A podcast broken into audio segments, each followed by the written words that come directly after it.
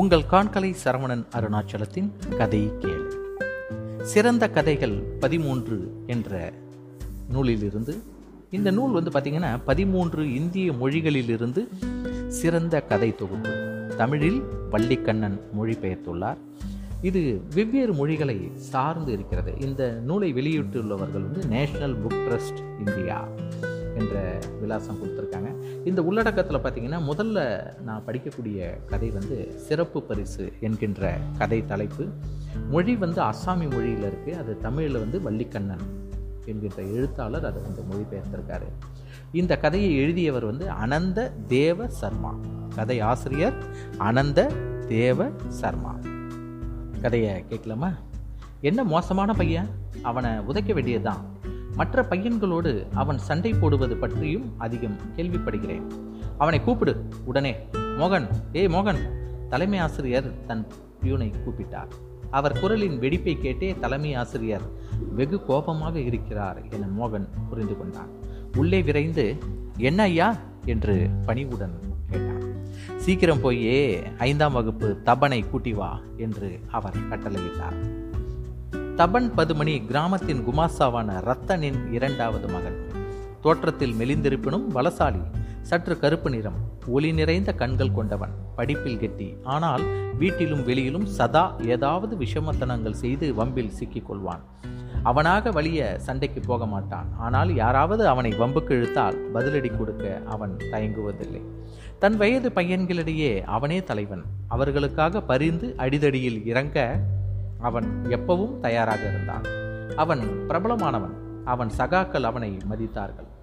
கிராமத்தின் ஆரம்ப பள்ளியில் கற்று முடிந்ததும் தபன் 15 மைல்களுக்கு அப்பால் உள்ள உயர்நிலைப் பள்ளிக்கு போனான். தன் மாமாவுடன் ஒரு வருடம் தங்கியிருந்தான்.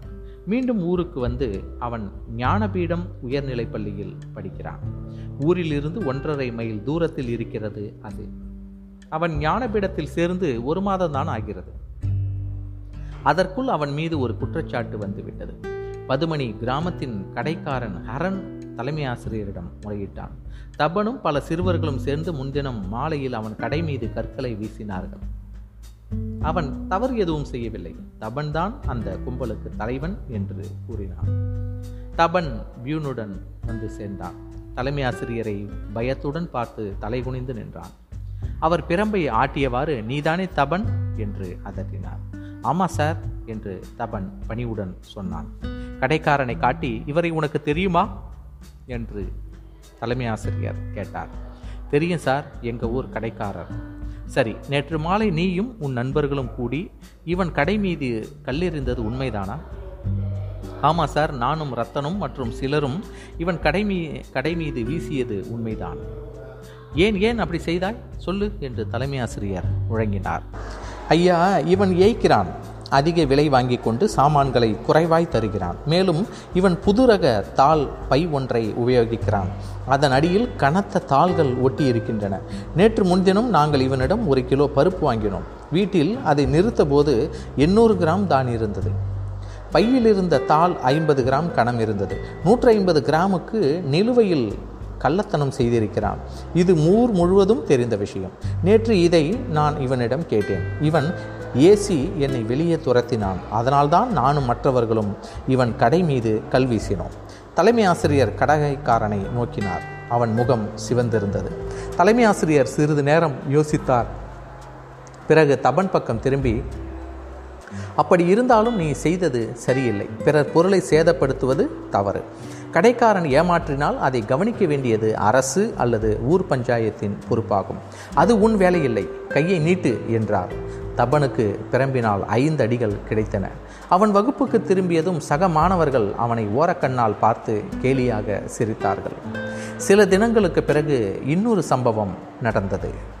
அவ்வட்டாரத்தில் தொல்லை கொடுத்து வந்த ஒரு முரட்டு காளை சம்பந்தப்பட்டது. அது பல பேரை முட்டி தள்ளி இருந்தது. யாராவது கம்புடன் அதை நெருங்கினால் அது அவர்களை தாக்கும். அதை கண்டு அனைவரும் பயந்தனர். அந்த காளையின் மூர்க்கத்தாவனம் தபனின் வீரத்தை தூண்டியது. இரு தடிமாடே, நான் உன்னை அடக்குகிறேன் என்று அவன் முனகினான். பள்ளி இடைவேளையின் போது அவன் ஒரு கம்பும் துண்டு கயிறும் எடுத்துக்கொண்டு மெதுவாக காளையை அணுகினான். காத்து நின்று சரியான சமயம் பார்த்து அதன் முதுகுமேல் தாவி ஏறினான். குதிரைக்கு கடிவாளம் மாட்டுவது போல கயிற்றை காளையின் வாயில் திணித்தான். காளை திடுக்கிட்டு திகைத்தது. தன் முதுகு மேல் இருந்த கணத்தை உணர்ந்ததும் அது கால்களை உதைக்கவும் துள்ளி குதிக்கவும் தொடங்கியது. தொல்லை தருபவனை உதறித்தள்ளலாம் என்று எண்ணி வேகமாய் பாய்ந்து ஓடியது. இதற்குள் பள்ளி வேலை முடிந்தது. வகுப்பு ஆரம்பித்து விட்டது. ஆனால் தபன் காளையை அடக்குவதிலேயே கருத்தாக இருந்தான். துள்ளி குதிக்கும் முரட்டு காளையின் முதுகிலிருந்து கீழே விழாதபடி அவன் கயிற்றை இறுக பற்றி கொண்டு சமாளித்தான். காளையின் முதுகில் தட்டினான். இது காளைக்கு மேலும் வெறிப்பூட்டியது.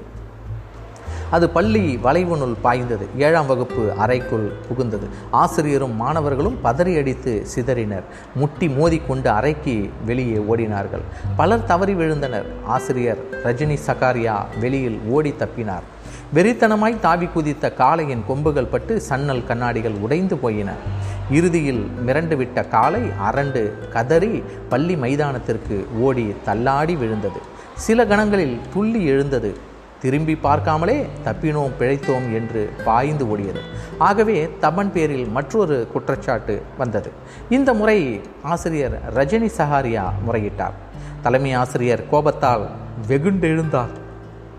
அந்த பையன் ஓயாத தொல்லையாக தொந்தரவு தருபவனாக இருக்கிறானே, மாணவர்கள் மட்டுமின்றி பள்ளி கட்டிடமும் பாதிக்கப்பட்டிருக்கிறது. அவர் தபனை மீண்டும் வரவழைத்தார்.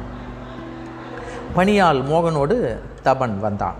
அவனை கண்டதும் தலைமை ஆசிரியரின் கோபம் பொங்கியது. நீ ஒரு துஷ்டன், ஏன் அந்த காளையை நீ வகுப்பறைக்குள் ஓட்டினாய் என்று பிரம்பை ஆட்டிக்கொண்டே அவர் கேட்டார். தலை குனிந்து நின்ற தபன் சொன்னான், ஐயா, நான் அந்த காளையை வகுப்புக்குள் ஓட்டவில்லை. அதை அடக்குவதற்காக நான் அதன் முதுகில் சவாரி செய்தேன். அது சடார் என்று அறைக்குள் பாய்ந்து விட்டது. பள்ளி நேரத்தில் காளை சவாரி பண்ணும்படி உனக்கு யார் சொன்னது? கையை நீட்டு. தபன் தலைமை ஆசிரியரின் பிரம்பால் 15 அடிகள் பெற்றான். அவனுடன் படிக்கும் சக மாணவர்கள் மீண்டும் சிரித்து கேலி செய்தார்கள். பள்ளிக்கூடத்தின் கெட்ட பையன் என்ற பட்டம் அவனுக்கு கிடைத்தது. வெகு சீக்கிரமே பள்ளியில் ஒரு சுற்றறிக்கை விடப்பட்டது. அதில் கூறியதாவது, 5ஆம் வகுப்பு தபன் 7ஆம் வகுப்பினில் ஒரு காளையை ஓட்டி ஆசிரியரையும் மாணவர்களையும் நிலைகுலைய செய்ததற்காகவும் சன்னல் கண்ணாடிகளை உடைத்ததற்காகவும் 15 பிரம்படிகள் பட்டிருக்கிறான். இனியும் இதுபோல் குற்றம் ஏதேனும் செய்தால் தபன் பள்ளியிலிருந்து நீக்கப்படுவான் என்று அது முடிந்திருந்தது. சில பையன்கள் எச்சில் துப்பும் சாக்கில் வகுப்புகளை விட்டு வெளியே வந்து தபனை நோக்கி பழிப்பு காட்டினர். அதே தினம் மாலை தலைமை ஆசிரியர் வீடு திரும்பி தேநீர் பருகிவிட்டு உலா கிளம்பினார். இது அவரது தினசரி பழக்கம். அவர் திரும்பிக் கொண்டிருந்த போது இருள் கவிந்தது. அவ்வேளையில் பள்ளியின் கெட்ட பையனை அவர் பார்த்தார். ஒரு கிழ பிச்சைக்காரியின் கையை அவன் பற்றியிருந்தான். அவளது பிச்சை கூடையை தன் தலையில் சுமந்து வந்தான். அவனது வகுப்பை சேர்ந்த 2 பையன்கள் படிப்பில் முதன்மையான நரேனும் மகேஷும் அவனை கேலி செய்தபடி அருகில் நடந்தார்கள். கிழவிக்கு கடுமையான ஜுரம். அவளால் நடக்கவே முடியவில்லை. அந்நிலையில் கூடையை சுமப்பது எப்படி? கிழவியின் சிரமத்தை கண்ட தபன் அவள் கூடையை தன் தலை மீது வைத்துக்கொண்டு அவள் கையை பிடித்தபடி, பாட்டி, என்னை பிடித்துக்கொள், நான் உன்னை உன் இடத்துக்கு கூட்டி போவேன் என்றான். நரேனும் மகேஷும் தலைமை ஆசிரியரை கண்டதும் வணக்கம் தெரிவித்தார்கள். தபனை கேலியாக பார்த்து முறுவலித்தார்கள். தபனின் கெட்ட செயல் ஒன்றை அவரே நேரடியாக பார்த்துவிட்டார் என்ற மகிழ்ச்சி அவர்களுக்கு. ஆசிரியர் கிழவியை விசாரித்தார். தபன் தனக்கு உதவி புரிய முன்வந்ததை அவள் விவரித்தாள். குரல் நடுங்க அவள் தபனை காட்டி, இந்த அருமை பிள்ளை வந்திராவிட்டால் நான் இன்னும் தெருவிலேயே விழுந்து கிடப்பேன். கடவுள் அவனை காப்பாற்றட்டும். நான் சிரமப்படுவதை இந்த 2 பையன்களும் பார்த்தார்கள். ஆனால் உதவவில்லை. உதவிக்கு வந்த அருமை பிள்ளையை கேலி செய்து கொண்டிருக்கிறார்கள். கிழவி மூச்சுவிட திணறினாள். தலைமை ஆசிரியர் நரேனையும் மகேஷையும் ஏசி கிழவியை அவள் இடத்தில் கொண்டு விடும்படி அவர் தபனை கேட்டுக்கொண்டார். 2 வாரங்களுக்கு பிறகு ஒரு நாள் தலைமை ஆசிரியர் உலா போய்விட்டு வீடு திரும்பும் வேலை.